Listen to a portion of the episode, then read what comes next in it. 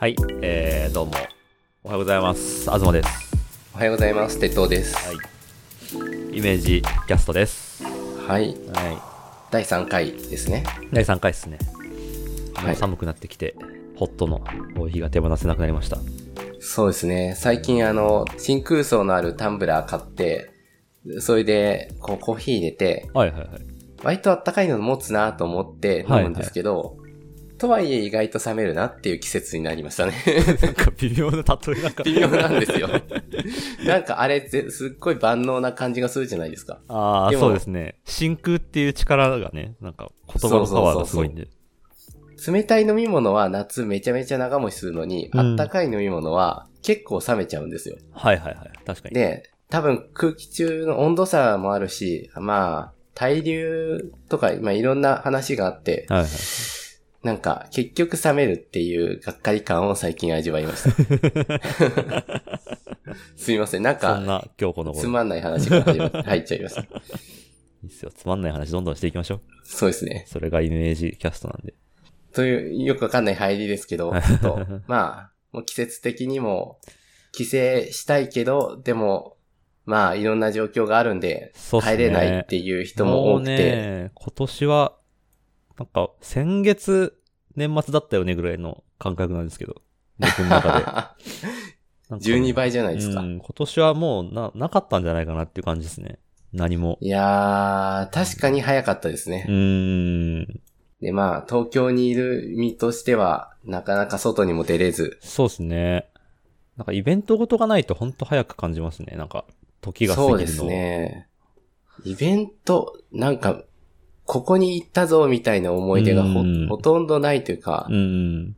まあ、昔の日本人とかがこう、秋は秋の祭りとか、そういう、はいあの、なんだろう、折に触れて、いろんなイベントごとをこう決めてやってたのはなんか、そういうことなのかなっていう気がしてました。あそういうの作んないと、マジで人生終わるの早すぎるから、みたいな。ー、延命装置みたいな。確かに、そういう効果はあるだろうな。イベントも結局、あのー、だいたい1年後とか2年ごとにやるけど、はいはい。なんか、7ヶ月ごとにやるイベントとかってあんまないですよね。その不定期でやるあんまないですね。確かにで、。不定不定期でやってもあんまり人が集まらなそうだし、うん。で結局定期的に、ああ、この季節になったねっていうのが、意外とどのイベントでも重要だったのかな。うん。まあ、運動会とかはある程度季節っぽいものがあるけど、季節と関係なさそうなイベントでも、うん何月開催っていうのは固定だったりはいはいはいはい。するから、確かに確かに。まあいろいろ理由はあると思うけど、夏になるとなんかバーベキューしてねえなとか、そういうのあるけど、別に夏とバーベキューって何も関係ないですからね。そうなんですよね。なんか、秋でも冬でも外で肉焼けばいいんですけど。うん。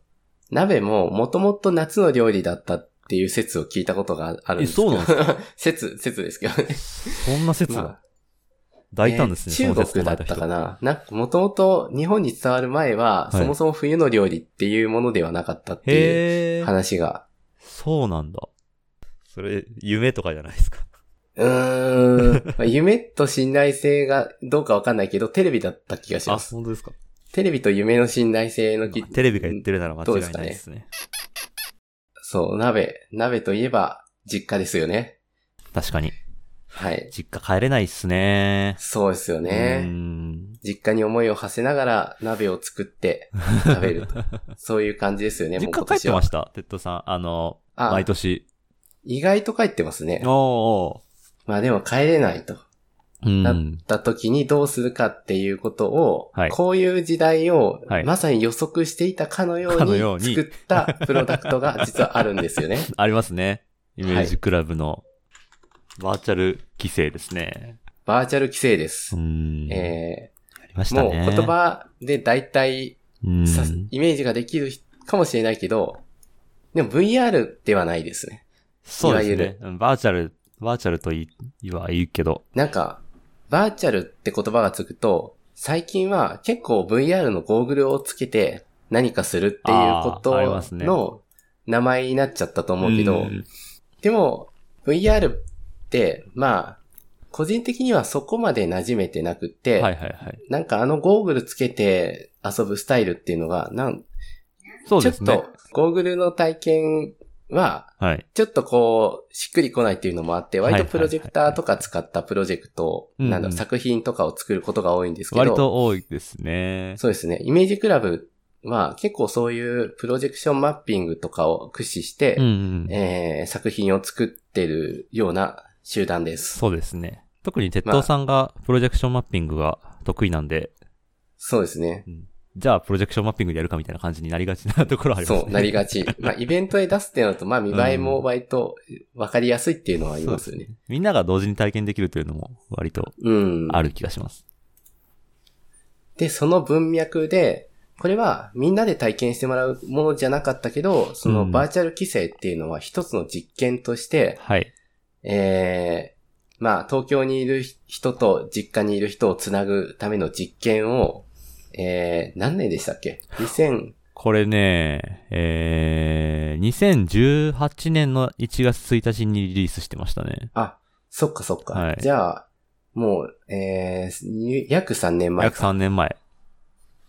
コロナを予想していたかのように。ように はい。どういうのかというと、えーっと、まあ、簡単に言うと、自分の家の壁に、実家の様子を投影して、で、実家と自分の家をつないで、家族団らんするっていうやつですね。仕組みで言うと、もう以上なんですけど、でも実際これってやってみると、すごい工夫が求められるってそうですねいうか、。うーん。どんな風にしたら心地いいかっていうのはう、ん意外と結構創意工夫しましたね。しましたよねうん。落ち着くまでかなり時間かかったのうん。でリリースは年明けだったんですけど、やったのははい大晦年末のね日ですね。はい。で、大晦日にこうプロジェクターの位置を動かしたり、カメラを動かしたり、こうかな、こうかなってごそご言いながら、そごそごそして。ごそごそしてましたね。この、この時は、えっと、僕の家と鉄道さんの実家を繋いでたんですよね。そうなんですよ。うんそもそも。実家じゃないじゃんって思うかもしれないけど、まあそこは一旦うん。プ置いといて。ロジェクターを持ってんのが、やっぱ鉄道さんだったんで、実家に。なんか、それでわざわざ実家に帰るときにプロジェクターを一緒にスーツケースに収めて、その節はご迷惑を。それで、あの、まあ、つなぐところまでは別に、ただ、まあ、ズームじゃない、その時はスカイプだったかもしれないけど、まあ、つないで映すと、だけではあるんだけど、その後で、設置が、まあ難しかったんですよね。うんなかなかそんな茶の間にプロジェクターを置いて、で、しかも、こう、テレビを見ながら、ナビをつつきながらっていう状況を 体験したことがないので、え、で、これどうしたらいいんだろうってなっちゃうんですよ。はいはいはい。で、こっちの、僕の実家の方は、はいひとまずテレビの横にスクリーンを置いて、はいはいはい。それでそこに映して、で、テレビと2画面、2画面っていうか、まあ。横にあるメインサブみたいな感じになってましたね。ね、横に実はその並べて。そうです、そうでうす、ん。僕の方ではあまり多くの工夫をしていなくて、まあはいカメラの位置はどこがいいかなっていうのははいいろいろ探ったんですけど、で東家の方で結構そうですね試。行錯誤してました、ね。僕の家の方が結構大変でした。もともと、あの、バーチャル規制で家と実家をつなぐっていう試みだったんで、もう壁にドーンってもう投影して、壁一面が実家につながってるぐらいの感じでいこうと思ったんですけど、そのサイズで投影すると、実家がめちゃめちゃでかくなるっていう、問題が発生して、なんかおばあちゃんとかがすごいでかい感じで、こう、見下ろされてるんですよね。でかいおばあちゃんに。いや、あれ、そう、後で写真を送ってもらったのを見たときに、なんていうか、ヨーダですよね。マスターヨーダと対面してるような感じで、ドーンと巨大なおばあちゃんがそうですね。なんか、なんだろうな。こう、組織の、こう、本部から指令を受ける支部の人みたいな感じでしたね。確かにそんな感じでしたね。うん暗かったし。緊張感すごいんですよね。なんか、うん。で、とてまあ、もお正月とは思えない。うん。しかもなんか、友達のおばあちゃんっていう位置関係もちょっと災いしたのまあそれもかもしれねないけど。で、それまあ、はしょうがない。それで、いや、これは違うぞってなったけど、うんでもそのスクリーンをそもそも用意するために、はい結構でかいの買ってましたよね。そうですね。でかい布を買って壁にかけてましたね。いやーなんか申し訳ないですね。丸ごと6畳間の壁に丸ごとかけてたんですけど、あまりにでかすぎるとなって移動したんですよね。はい。はい。で、セカンドバージョンというかまあ、はい移動した時に、その時はテレビの横にかけたんそうでしたっけ？ですね。最終的に一番落ち着いたのが、テレビの横に投影し、ちょっと、ちょっと大きいかなぐらいの感じで投影するのが、一番落ち着きましたね、なんか。うん。結局。で、こっちも、まあ、あの、まあ、たまたま最初からテレビの横に置いてたので、お互いがテレビを見ているように、うん。あの、対面するんじゃなくて、お互いのまあ横顔というか、顔が斜めから見えてうん、いて、うん目線はテレビの方を見ているという状況に、こっちのカメラの位置も調整して、お互い、なんていうんですかね。ビデオチャットとは違う配置で、はい。こう、視界の中にいるぐらいの感じですよね。うんどっちかというとそうで。すよね。あの実家何が落ち着くかって、その、家族とそもそもこう、い、なんだろう、正た正面で対することがないっていうのがうん。一番落ち着く要素だったんですよね、なんか。結局その、実家というものは、こう、テレビがついていて、でそのテレビを中心に、こう、その周りに人々が集まっているっていう、言ったらなんかこう、キャンプファイヤーみたいな感じで、こう、焚き火を中心に人々が集まって盛り上がることができるみたいなんで、確かに、うん正面で相対するのって、結構人間のコミュニケーションとして不自然なんだなっていうのが思ったことですね。なんかそれって今までこう、そう思ったことはあんまりなかったけど、うんやってみると、ああ、そうだなっていうのは 実感しましたね。うんそうですよね。ウェブ会議で、ズームとかでも、なんか真正面からむ人がこう向き合って喋るのって、めっちゃこう違和感ありますね。もうちょっと慣れちゃったかもしれないけど、多分、なんかすごいそわそわする感じってあると思いますね。人数多いと特にそうですよね。んなんか画面いっぱいにガーって分かれて、うん全員がこっち見てて、そんなことないですからね、普通。変ですよね。これが慣れてきたら逆に実家に帰った時にこう親と真正面とか話せるようになるのかもしれないけど、すごい真正面にこう座って、ただいまって。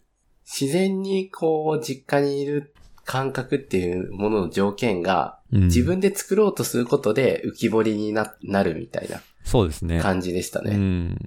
あれはなんか面白い体う験ん。結構なんかこう、一緒にいるというのはどういうことかっていうのを、割とイメージクラブの活動では気にしているというか、いろいろ調べて気になってるっていう節はあると思いますね。そうですね。うんあの、消える VR の話もあはい関係してきそうですね。はい。あの、逆方向の話なんですけど、はいちょっと東くん、これ、ど両方とも東くんの発案で作っているものなので、ちょっと説明お願いしま。すすね。あの、VR ってあの、まあ、いわゆる、あの、ゴーグルつけて体験するバーチャルリアリティの、やってる人は、結構、そこに没入してるんですけど、その時に気になるのが、外から見たらこれどういう風に見えてんだろうっていうので、その人が何を見てるのかっていうのを見えな、わからないし、なんか、よくわかんないことやってる奴がいるっていう状況って、すごい違和感があるんですよね。その場所にそんな人がいるっていうのは。なんで、その VR をやってる人自体がこう没入してるんだったら、その人はその場所から消えた方がいいっていう、すごい乱暴ですけど、いや、そうだなと思います。そこに入ってる間、そこに、その現実世界に存在してる意味ないんで、もう消えちゃった方がいいんですよ。で、えーそれを実現するために、あのー東京大学の稲見教授たちが発案した、えっと、工学迷彩という仕組みがあってですね。えっと、まあ、特殊な素材で作られた服を着て、それにバック、バックグラウンドというか背景の映像を投影することで、その人が消えたように見えるっていう技術があるんですよね。で、えーそれを使って VR のヘッドセットと、えっと、服をその再帰性反射材、特殊な素材を使った服、えっと、素材で、まあ、作って、で、それにプロジェクションすることで VR 体験をしている間、その現実から消えることができるっていう。さっきと打って変わって、いないところからいる状況を作るんじゃなくて、いる状況からいない状況を作るためにプロジェクションをするっていう。で、あの、ちょっとさらっと説明されたので、若干補足すると、えー、ざ簡単に言うと、白い服を着て、その白い服に背景が、なんだろう、まあ木が映ってて、木の中にいたらその人見えないじゃん。うん。っていうことですよね。そうですね。はがくれの術みたいな。忍者みたいな。で、それを実際、こう、動画で、あの、再現して、はい。プロジェクターとかを使って、どんなポーズでも消えて見えるようにするために、プロ、はいプロジェクターと再帰性反射材って素材を使ったんですけど、絵をぴったり合わせるのとか結構難しかったですよね。なんか、実際やったのがオフィスとかで、はい。あのー本棚とかの前でやったんですよ。うん。で、そうすると、本棚のこう縦横ビシッと線が出てるのにぴったり合わせてプロジェクターで同じ絵を出すっていうのが意外と難しくて、えー、わざわざなんかハーフミラーを使ってはいごちゃごちゃカメラとプロジェクターのこう、位置を完璧に同じにするとか、なんかそういう工夫をして、なんだろう。で、しかも、えー画像の方も、もうキーボードで微調整して、はいはいはい。ちょっと右かな、ちょっと左かなっていうのを、すごい、ちょいやってましたよねなんか、泥臭いうん。現場でしたね。なんか。で、それで、こう、正直に言うと、別に、うん。こう、いなくなったかのように消えるわけではないです 消。えるわけないっすよ。消えないです。そんな消えたら大変です。大変なことになる。もう武器ですね 消えたら。うん軍事技術ですそんなん。なんですけど、まあ、それを心の目で見ると、結構消えてるんですよね。うん、そう、あの、もう本当に心がけ次第ですね。そう。うん。なんか、本棚の前で、本棚の模様の人がいると思うのか、それとも、本棚にうっすら人影があるような気がするのかっていうのは 気持ち次第なんですよ。すごい、あの、結構ね、心の目を求められる。そうなんですよまあね。、イメージクラブ全般多いですけど。でもそれを、まあ、プロダクトっていう感じではないけど、うん。もうそのコンセプトを絵にするっていう意味では、まあ成功したのかなと思っていて、そのように見立てることができるっていうそうですねやつで。すね。だってそれまでは、えーそもそも VR をしている時に、えー消えた方がいいって言った人は、うんまあ、いたかどうかわかんないけど、少なくともそれを絵として きちんと表現した人はいなかったと思うんで。そうですすね。僕が先駆者です。うん。なんか、そこの、えーこれは課題を解決するためのソリューションではなくて、はい。問題提起をするための作品だったんですよ。うん。と僕は思ってます。よく言うとそういう感じですね。なので、そこに関しては、まあ、課題の解決はまはだ先になってくると思うんですけど、はいはい。定期という意味で、その記事化されたものがうんぜひ見てもらいたいですね。イメージクラブのサイトに載ってますので。一応ね、リンク貼っときますんで、はいそ。こは。まあ、課題解決っていうのも楽しいけど、結構問題提起っていうのも、こうやってて、実はこれ問題なんじゃないかって、なんかみんな問題じゃないと思ってるものを 問題化するっていう。そうですね。問題って言ってるやつ、やつそいつだけなんですけど。うんそう、そういうの、割とそういうのばっかりですね。そうですね。イメージクラブは。なんか、あ、イメージクラブっていう名前も、なんかイメージしたものを、はい。こう実装するクラブみたいなそうですね。ことが名前のコンセプトなのうで、ん。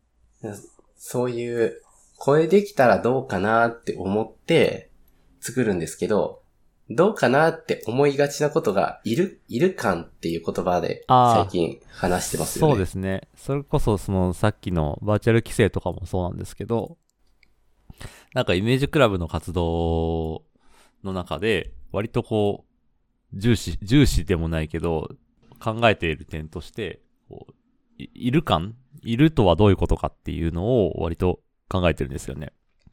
そうですね。さっきの、あの、バーチャル規制とか、KLVR とかもそうなんですけど、こう、いるっていうのを、こう、いじくり倒すというか、なんていうか、一緒にいるっていう状態とか、あるいはそこにいないっていう状態をちょっとずらしたりとかして、こう何が起こるかっていうのを試すみたいな風に捉えられるかなっていう風には思ってますね。なんか、その中でこう、いる感っていう概念を、こう、提唱、提唱というか、まあ言ってて、どういう要素があると一緒にいるという風に感じられるのかみたいなのを、なんか考えながらやってるみたいな節はありますね。そうですね。意外と素朴なことで、その、うんいる感じがしたり、いない、いるっていうか、なんか、そうでもなかったりっていうことがあるからう、んこの前、意外といるなと思ったことで言うと、はい。あのー、キーボードをタイプすると、その、どのアプリを立ち上げてキーを叩いていても、もう、あずま家にある、はい。えーモニターに映っているキーボードがペコペコ動くっていうのを作ったじゃないですか。それで、カタカタこう動いてるだけで、うんうん。あ、仕事してるな、みたいな、はいはいはい。カタカタカタカタカタとって言って、うん。しばら。く言わないっていうのが、どうでしたかねあれね、でもなんかこう、ランダムになってるだけじゃなくて、こうなんか、一定の、こう、カタカタ言ってる時と、言ってない時みたいなのがあったりとかして、そういうのがあるとなんかこう、あ、本当に人間が後ろで動いてんだな、みたいな 感じうというか。ん。なんかオフィスで働いてる時とかは、結構こう、自然と、なんか頭の中に入ってくる音として、そのキーボードがカチャカチャ言ってる音ってあると思いますけど、はい。人為的にその今までかその無意識に捉えてたものをうなんかこう再現することで、そのそこにいるっていう環境を生み出すみたいなうん。感じですよね。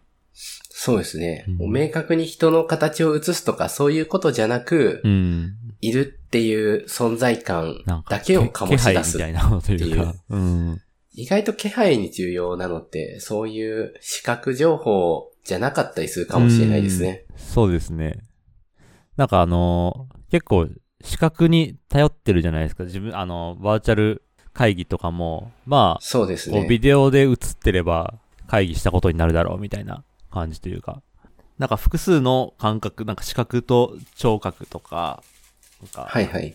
触覚とか、そういうのをこう組み合わせることで、現実にそこにいる感覚がより強く感じられるとか、いうのがあるんで、なんかこう、視覚のみで、こうカメラで映像を映して、それのこう解像度が上がれば上がるほど、その場所にいるかのようなリアリティが高まるみたいな方向よりかは、なんかそういう些細な気配だったりとか、そういうものをどういうふうに、こう、テコの原理的に、すごい小さな情報で、こう、脳の中に、こう、リアリティを、より、リッチな情報として、こう、与えるかみたいなのは、結構興味あるところですね。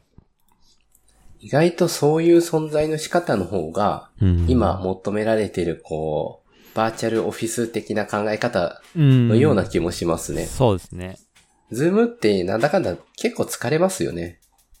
疲れますね。ずっと繋いでると。なんかこう、うん1時間とか、ズームで、繋いで会議とかしてると、はぁ、みたいな感じになりますね。終わった後で。そうなんですよね。もうなんか、今、割と家で働いてるから、うん。ズームした後で15分寝るとか、割とよくやってて、あ 疲れちゃうんですようね。んだから、そうではない、かといって一人でこう、淡々とやってると、はい。なんとなくこう、モチベーションが上がんない時とか、はいはいはいはいはい。で、そこで中間的ないる感だけの共有とかってあると、まあこれ別に実用性を目指して考えていることではないですけど、うんうん。まあ、あの、あったらいいなっていうのも思いますね。はいはいはい。そうですね。確かに。あとなんか、ズームの、ズームというかウェブ会議全般の嫌なところとして、あのー自分の顔をずっと見ないといけないじゃないですか。確かに。あれがね、なんかすごい疲れるんですよね。なんか、もう普通の打ち合わせとかって自分の顔見ることないじゃないですか。そうですね。うんこんなに自分の顔をこうずっと見ながら自分がこう喋っているとか、そういうのをこう意識し続けざるを得ない状況になるのって、なかなか普段生きててないなと思って。確かに。うん。意外とこう、画面の相手の顔より自分の顔をチラチラ見ちゃうっていうか、うんそっちの方がむしろ見ちゃったりする時があっ、て自。分がどういう風な顔して喋ってんのかなとか、こう、視界の端でチラチラ動いてると、どうしても気になっちゃうんですよね。確かにうん。自分だけ映さないモードがあればいいのにな。こう、まあ、機能というよりかは、こう、なんだろうな。設計、設計思想というほどのあれかわかんないですけど、まあ自分の顔映った方がいいよねっていう感覚は、そりゃあるだろうけど、不安ですよね。映ってな、映ってんのかな？みたいなの感覚があるから。単純にね、映ってないと不便だから、もう、それはそうなんだけど。うまくやれたらいいんだけどな。うん結構あのー僕の作ってた、えっと、ページビューっていう、あのー自分が、これちょっと説明するの難しいんですけど、ウェブページの裏側に回り込んで、ウェブページを見てる別の人の顔を見られる、見ることができる。かつ、相手から、相手とか他の人からも、そのウェブページを見てる自分の顔が見られているっていう、まあ、そういうサイトを作ってたんですけど、それも、そこのサイトもこう自分の顔が見えないようにしてるんですよね。相手の顔だけしか見れないようにして。で、音も聞こえないようにしてるんですよね。だから、こう、できるだけ、こう、ビデオ会議みたいなものから、こう、情報を削ぎ落としてるという風に見ることもできますね。なるほど。なんか、説明がなくパッと出てくると、ちょっと、なんだろうこれって感じはするけど、サイトの作りとしては、文字が全部鏡写しになっていて、そのモニターの向こう側から、モニターを見てる人を見ているっていう感じのうんうん。サイトになってますよね。そうですね。なそれが、覗き見してるような、うん。覗き見られてるようなっていう、こう、不思議な感じっていうゾワのはちょっゾワする感とありますじというか、で、1対1じゃなくて、ランダムに見てる、今、そのサイトを見てる人とはい繋がるようになってたので、そうですね。見てる人に見られてるわけではないんですよね。はい。そうなんとはですよ。限らない。自分が他の人をこう、覗きながら、でも自分自身も別の誰かに覗かれているっていうのを作りたくて。なんで作りたかったんだろう。普通ね、その相手の顔は絶対自分の顔も相手の顔も見えた方がいいし、相手と直接繋がってコミュニケーションが取れた方がいいし、喋って、その、なんていうか、親しくなれた方がいいしっていう、繋がれば繋がるほどいいっていうそうですね。感覚はあって、それをこう実現するためにいろんな技術が進んでると思うんですけど、なんかちょっとそれとは違うコミュニケーションの現れ方というか、ある経路を切断することで、初めてこう可能になるコミュニケーションの形態みたいなものがあるんじゃないかなっていうふうに思いますね。なんか賢そうなこと言ってますけど。いや、面白いですね。なんか、ウェブ側からそれを攻めてきているから、はい。可能性感じますよね。で、結構時々バズっていて、その、まあ、でも、確かにどれを見てもいる感と関係があるっていうか、うんうんうん。えー、まあ、さまよえる私もそうですけど、もうちょっと紹介しすぎるとキリがないので、それに関してはまた別、一本取れるぐらいの話がね。ありますよね。あれに関しては。一貫性ありますよね、作ってるものに。確かに。全然ね、考えたことなかったんですけどね。その自分が作るものに対する一貫性とか、そういうようなものは。でもなんか、気がついたら後から調べると全部、これ、こういうことだな、みたいなのはありますね。う。うんん。同じ人が作ってるな感はうん、こう、旗から見てもすっごい出てます出てしまう。それが作家性なのかうも。ん。確かにな。っていう、っていう。ちょっと真面目な作品の話をしてしまいましたけど。はい。ちょっと、イメージクラブが何者かっていうのが、はい。わからなすぎるかなという反省が ちょ若干あったので、そうですねこういううん何作ってるかトークをしてます。まあこれからも何何かしら作ったものの過去の作品とかの紹介を時々挟もうかなと思ってます。もしね、もしかしたら全然急に違うことを始めるかもしれないですけどね。そうですね。漫才とか始めたらどうしよう。いいね。それでは、またはい次回、さようなら。また次回。はい。さよなら。